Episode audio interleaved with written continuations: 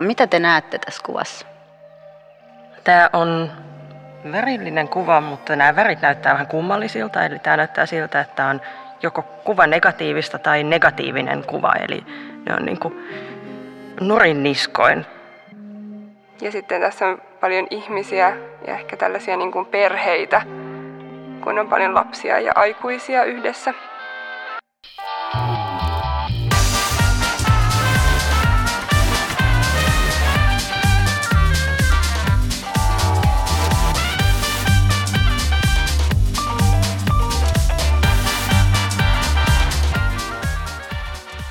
Moi! Tämä on Suomen valokuvataiteen museon Kuvaiskiva podcast. Tänään ja tässä jaksossa me jutellaan löydötystä valokuvasta. Eli kuvasta, joka ei välttämättä ole itse otettu tai kuvattu, vaan löydetty. Paikalla on meidän kokoelmaintendentti Anni Vallenius, moi. Moikka, kiva olla täällä taas. Ja sitten valokuvataiteilija Utu Tuuli Jussila. Moi, kiva olla täällä.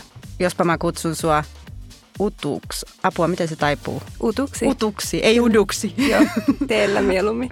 utuksi. Ja minä olen juontaja Erja Salo. Katsotaan tähän alkuun yksi kuva meidän museon suuresta kokoelmasta. Mitäs tässä on meneillään? No, tässä on tosi paljon näitä ilmapalloja, jotka on nyt ilmeisesti vaihtanut väriä siitä, mikä ne olisi sellaisessa luonnollisessa oikeinpäin olevassa värimaailmassa, joten ne on nyt vihreitä ja sinisiä. Ja sitten tässä on paljon ihmisiä ja ehkä tällaisia niin kuin perheitä mahdollisesti, kun on paljon lapsia ja aikuisia yhdessä viettämässä aikaa ja mahdollisesti ostamassa noita ilmapalloja. Niin kyllä tästä vappufiilis tulee. Mutta sitten tässä on myös kehykset. Siis tässä kuvassa näkyy, että tässä on tämmöiset puiset kehykset, eli ei tämä varmaan negatiivi olekaan, koska se ei niitä tämmöisissä pidetä. Eli varmaan tämä on printti.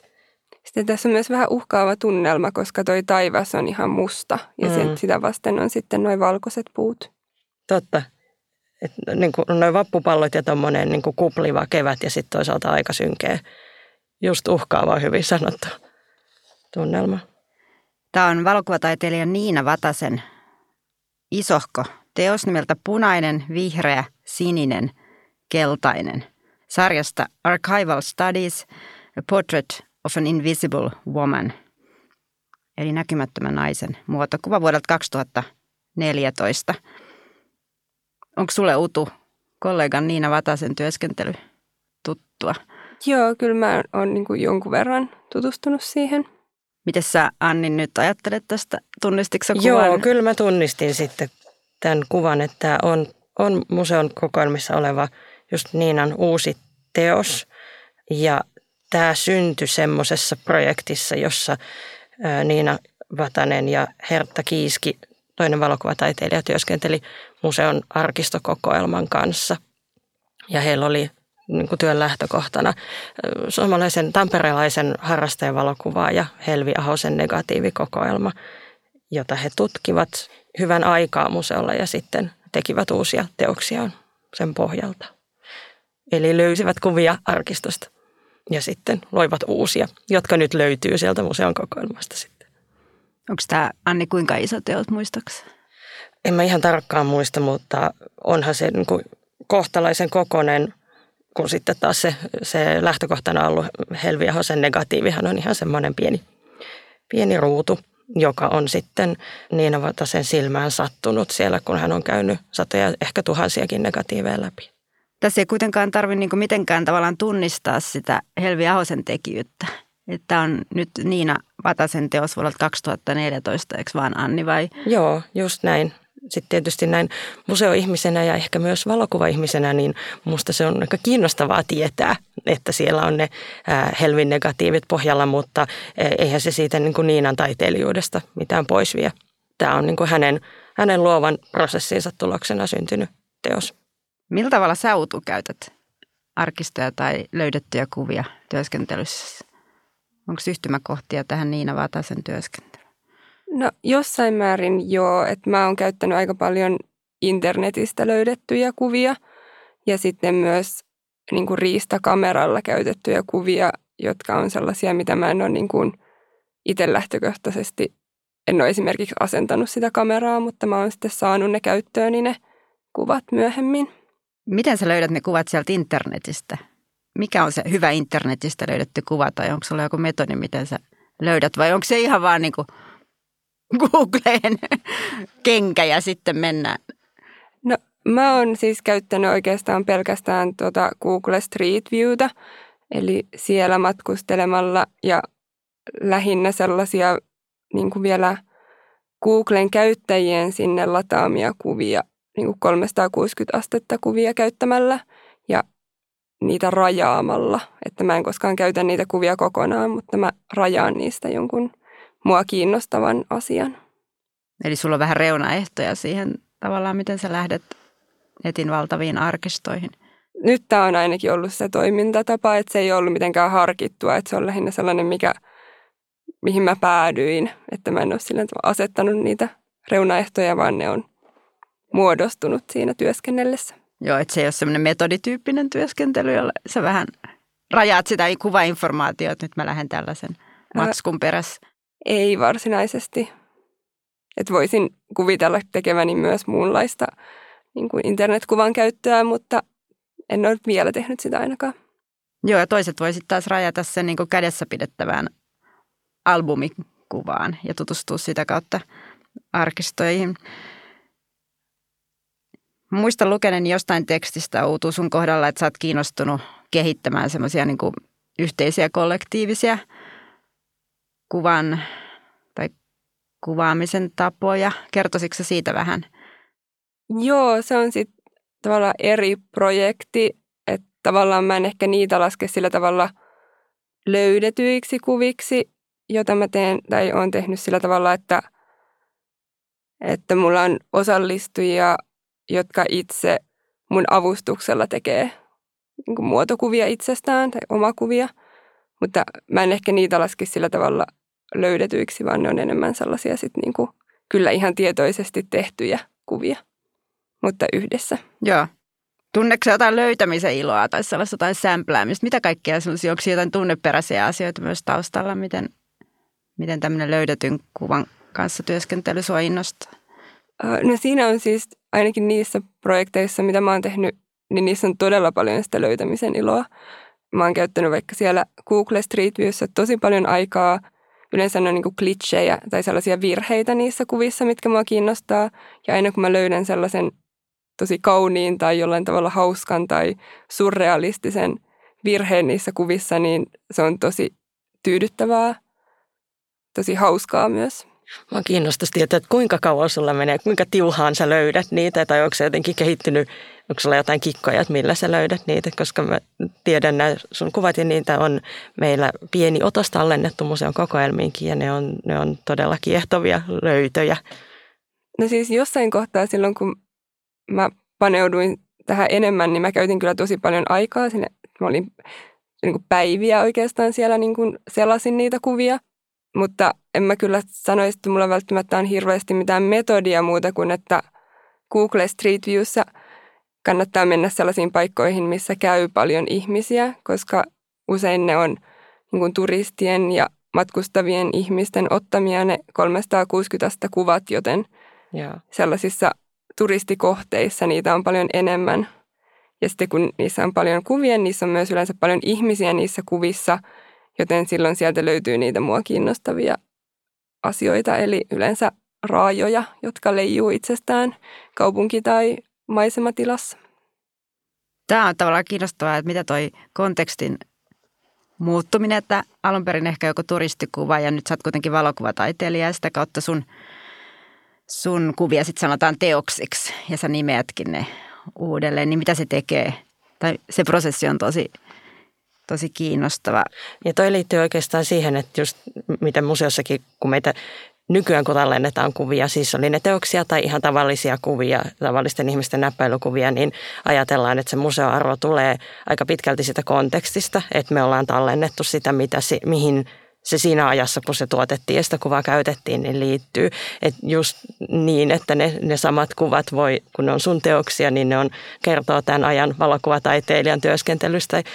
Ja, sitten taas niin periaatteessa me voitaisiin tallentaa myös niitä Google Street View-kuvia, jolloin ne kertoisikin sitten vaikka matkakuvaamisen muutoksista. Ja silloin me haluttaisiin sitten haastatella niitä tyyppejä, jotka niitä on ottanut ja dokumentoida sitä, että mitäs, mikäs ihmeen ilmiö tämä nyt sitten olikaan, josta sitten sä löydät niitä, niitä helmiä.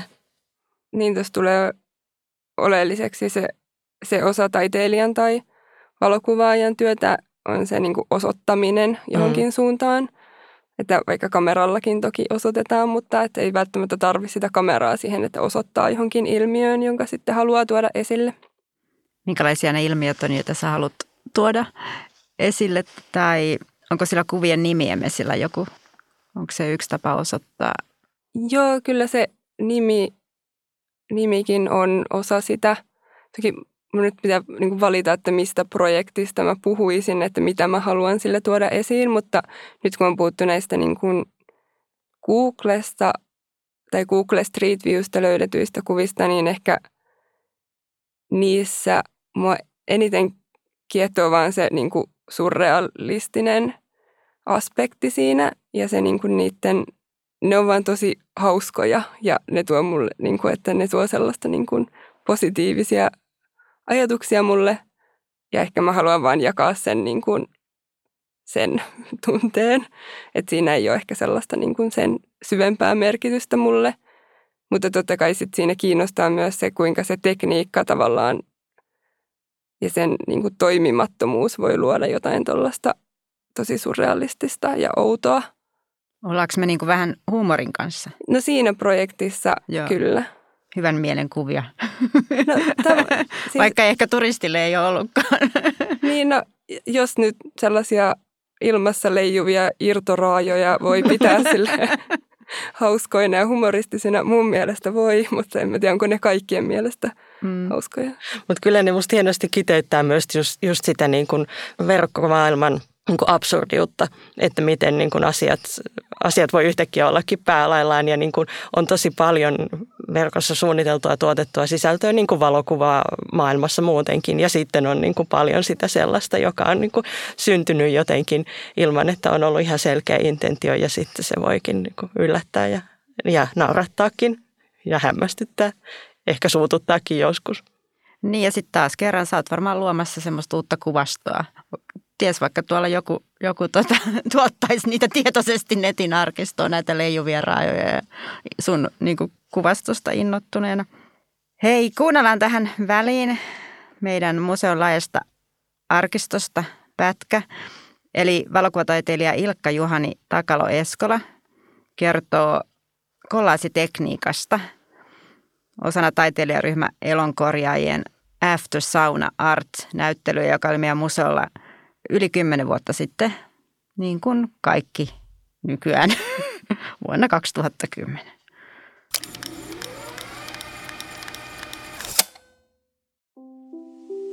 Koulupoikana innostuin valokuvauksesta.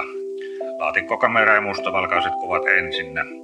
Kuvia kertyi pikkuhiljaa niin säästellen kuin niitä otettiinkin.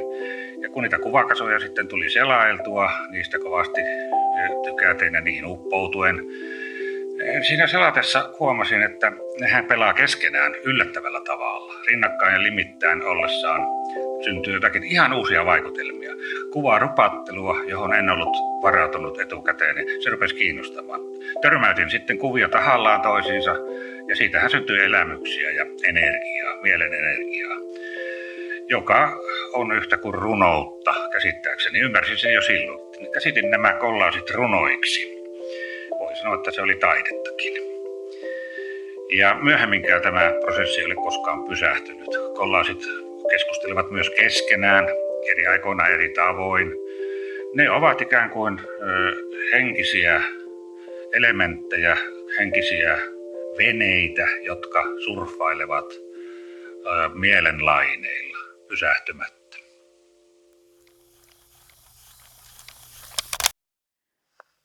Eli kuvarupattelu, henkiset veneet, surffailu, törmäyttely energiarunous ja taide tuli mainittua. Minkä sanan otat mukaasi, Utu?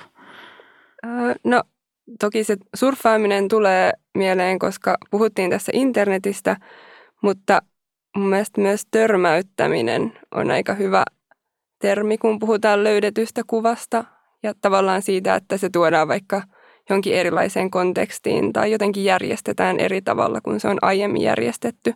Sitä voidaan törmäyttää vaikka joidenkin muiden kuvien kanssa tai muiden kontekstien kanssa, jolloin se muuttaakin yhtäkkiä merkitystä siitä alkuperäisestä. Joo, musta ne oli aika hyviä sanoja. Musta nämä aika niin kuin, värikkäätkin ilmaisut niin kuin jotenkin ehkä kuvailee sitä, miten niin kuin taiteilija ehkä lähestyy sitä löydettyä kuvaa, jotka ehkä eroaa just siitä museon tavasta. Et no okei, ehkä mekin voidaan rupatella niiden kuvien kanssa ja niistä ja joskus törmäyttääkin, mutta enemmän ehkä niin kuin jotenkin vaalia ja kuunnella ja tutkia ja tämmöiset termit olisi enemmän sitten niin kuin sitä museon kuvat ympärille tekemistä. Utu, sä löydät niitä kuvia netistä. Onko se ollut koskaan penkomassa jätelavaa tai kenkälaatikkoja ja etsinyt sieltä kuvia? Miksi netti? No mä oon kyllä tosi paljon penkonut myös niin kuin vanhoja kuvia vaikka jossain kirpputoreilla ja mulla on semmoinen siis aikamoinen laatikollinen myös vanhoja kuvia, joille mä en ole vielä tehnyt mitään – että kyllä nekin kiinnostaa, mutta ehkä ne ei ole, mä en ole vielä keskustellut niiden kanssa tai rupatellut niiden kanssa tarpeeksi, että mä tietäisin, mitä niille tehdä.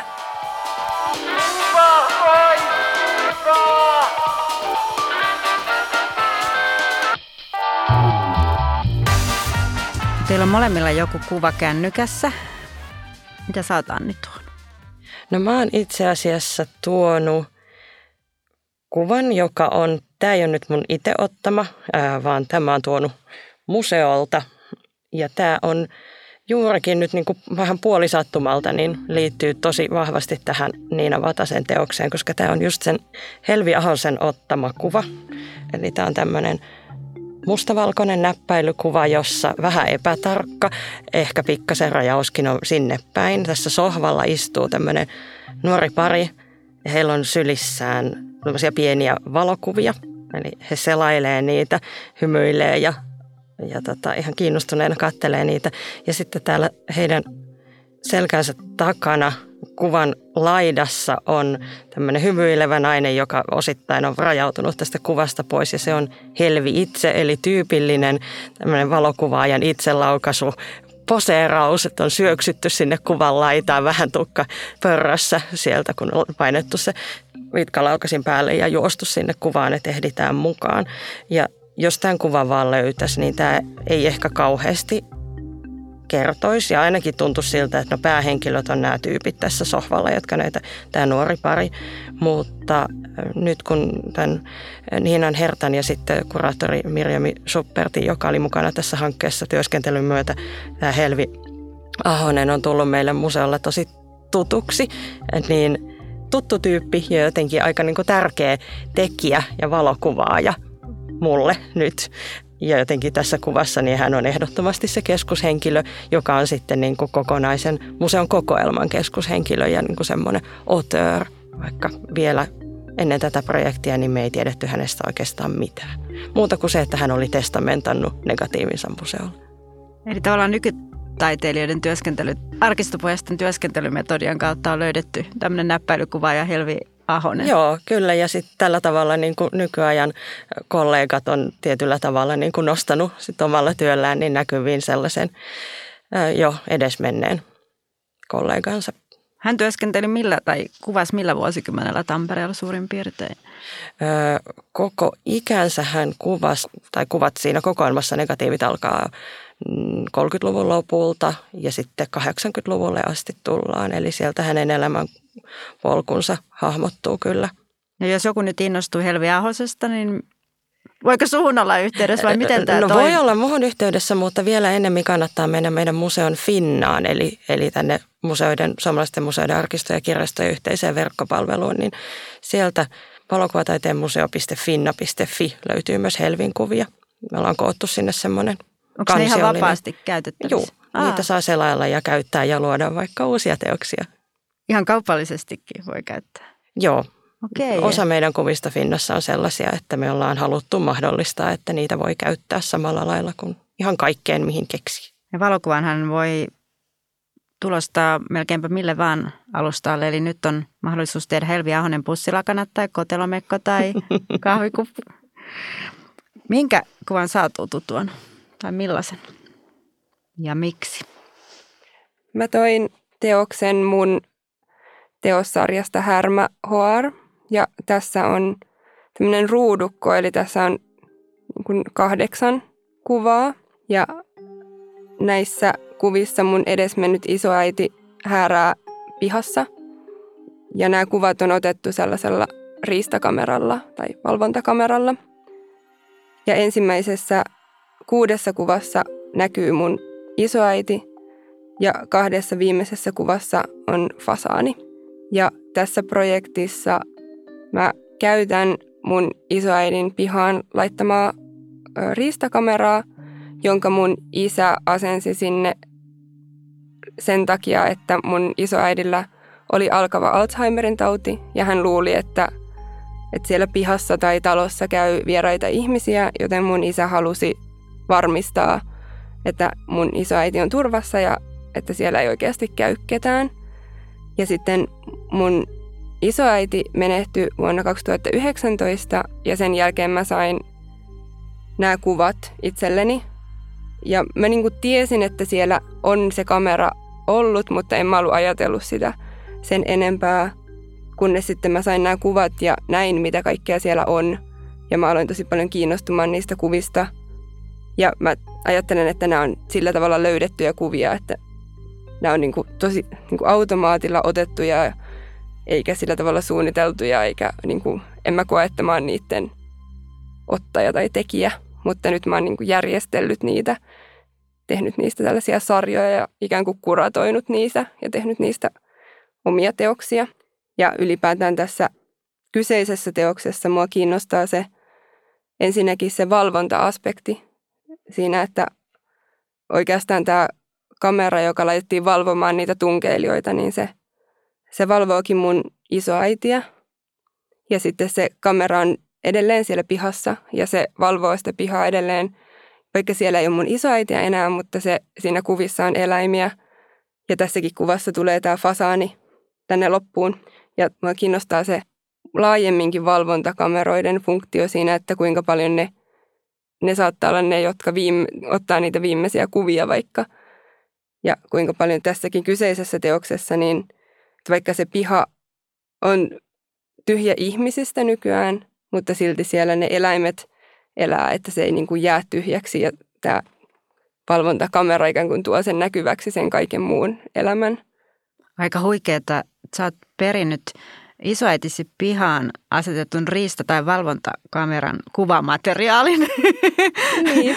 Useammin ollaan täällä studiossa keskusteltu perityistä albumikuvista tai, tai muusta kuva-aineistosta. Ehkä se on semmoinen nykyaikainen versio siitä albumikuvista sitten. Mm, tai joku voi ehkä periä sen, sen välineenkin, sen riistakameran. Et mitä kautta nämä kaikki merkitykset syntyykään, niin tämä on aika, aika huikea.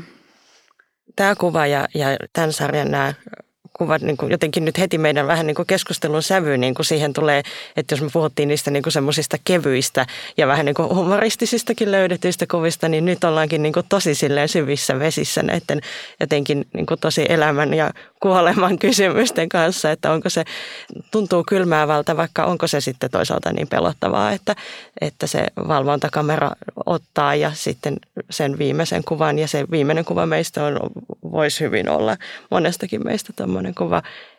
Ja sitten toisaalta, että onko se kuva olemassa ennen kuin joku löytää sen.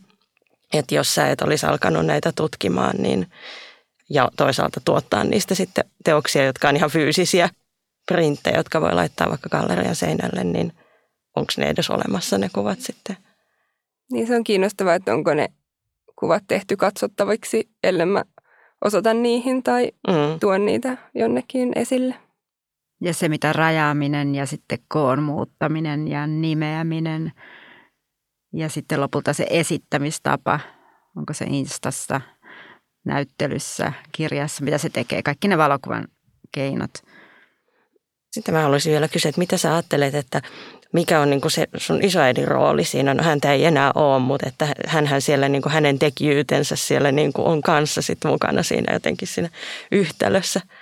Mun on ehkä vaikea hahmottaa se, että kyllä hän tiesi toki, että toi kamera on olemassa siellä, mutta mun on vaikea niin kuin ehkä tietää varsinkaan nyt enää jälkikäteen, mm. että kuinka tietoinen hän oli siitä, että kuinka paljon se kuvaa ja mitä se tarkoittaa, että siinä on koko aika se kamera. Mm.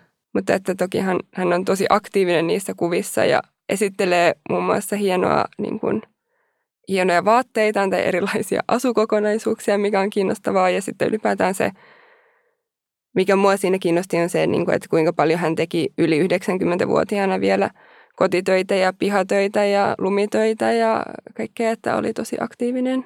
Ja jos vertaa vaikka tuohon Helvi Ahosen kuvien käyttöön, varsinkin jos niitä kuka tahansa nyt Finnasta voi ottaa omaksi tekemisen materiaalikseen, niin sullahan on tässä vahva henkilökohtainen niin kuin liitos ja tarina, jonka sä kerrot ihan avoimesti, että ainoastaan tässä studiossa, vaan muutenkin sen näyttelyn osana. Niin siinähän on semmoinen vissi, vissi ero suhde siihen materiaaliin, jota käyttää, vaikka se kamera onkin synnyttänyt ne alun alkaen niin kuin todistusaineistoksi, eikä sun taiteellisen työn niin kuin lähtökohdaksi. Joo, toki. Ja kyllä siinä piti niin kuin tätä aineistoa järjestellessä ja valitessa niin miettiä myös sitä, että mitä sieltä voi näyttää. Etenkin just kun se on henkilökohtainen ja niin kuin läheinen ihminen, että sieltä ei voi todellakaan niin kuin näyttää tietenkään niitä kaikkia kuvia tai valita niin kuin joitain kuvia sen takia, että se olisi, en, en nyt ehkä sanoisi välttämättä epäeettistä, mutta kuitenkin se olisi liikaa, liian raskasta tai näin. Ajatteliko sanoit samoja asioita silloin, kun sä oot netin arkistojen kanssa tekemisissä? Sä et tiedä mitään siitä kuvan alkuperäisestä ottohetkestä tai ihmisistä, jotka sen on kuvan.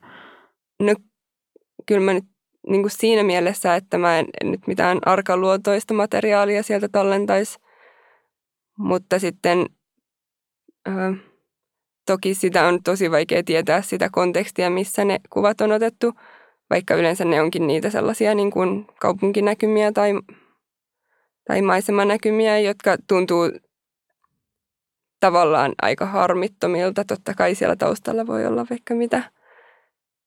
Löytäminen on kuitenkin erityyppistä silloin, kun käyttäessään isoäidin elämästä tuttua aineistoa. Joo, kyllä se on siis aivan, aivan todella erityyppistä. Joo. Se on huolettomampaa. Yksi näkökulma tietysti tähän kuvien löytämiseen on se, että kyllähän me niin museollakin löydetään sieltä omasta kokoelmasta. Nyt meillä oli tämä keissi, jossa taiteilijat ja kuraattori löysi, mutta sitten me löydetään niin kuin sellaista, joka on piillyt siellä. että jos vähän niin kuin nämä Google Street View-kuvat niin kuin on tuolla verkossa ja sitten, sitten niin kuin sä tarkennat katseen niihin ja tuot ne näkyviin, niin, niin meillähän kaikenlaista siellä kahden ja puolen miljoonan kuvan joukossa niin piilee, josta me ei tiedetä yhtään mitään ja aina välillä tulee sitten semmoisia semmoisia tapauksia, että vähän sattumaltakin päädytään tarkentamaan katse johonkin kuvaan ja yhtäkkiä aletaankin tietää siitä tai tutkitaan sitä ja aletaan tietää siitä enemmän. Ja se löytäminen voi olla tosi monenlaista ja sen kontekstitiedon rikastuminen voi tapahtua monella tavalla, että nyt kerroin tästä Helvistä, joka oli tullut niin kuin tutuksi valokuvaajaksi, mutta vähän aikaa sitten kollegani Max Fritze tutki tuota meidän piktorialismi-tutkimushanketta varten. Käytiin läpi meidän varhasta valokuvataideaineistoa kokoelmissa ja löytyi tämmöinen aineisto, joka oli ollut meillä 25 vuotta museolla – mutta nyt vasta selvisi, että siellä yksi tekijöistä oli valokuvataiteen varhaisvuosien ehdottomien mestarien joukkoon kuuluva Julia Margaret Cameron. Eli joskus me löydetäänkin niin kuin joku tämmöinen juttu sieltä kokoelmasta ja sitten meille selviää, että, että täällä osana tätä niin kuin meidän suomalaisten valokuvakokoelmaa, josta museo huolehtii, niin olikin tämmöinen kansainvälinen helmi ja aare.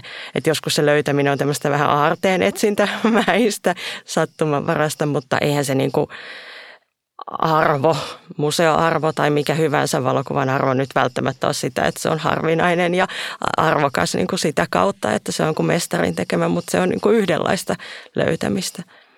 Mitä museossa välillä tapahtuu. Ja joskus sitä myös tutkimustyöksi kutsutaan. Juuri niin. Hei, kiitos teille molemmille ja kuuntelit Suomen valokuvataiteen museon Kuvaiskiva podcastia. Tämän ja muut jaksot sä voit kuunnella Spotifysta tai Applen podcasteista.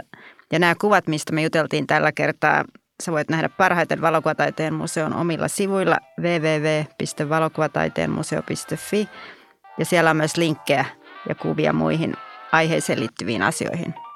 Moikka! Moi! Moikka!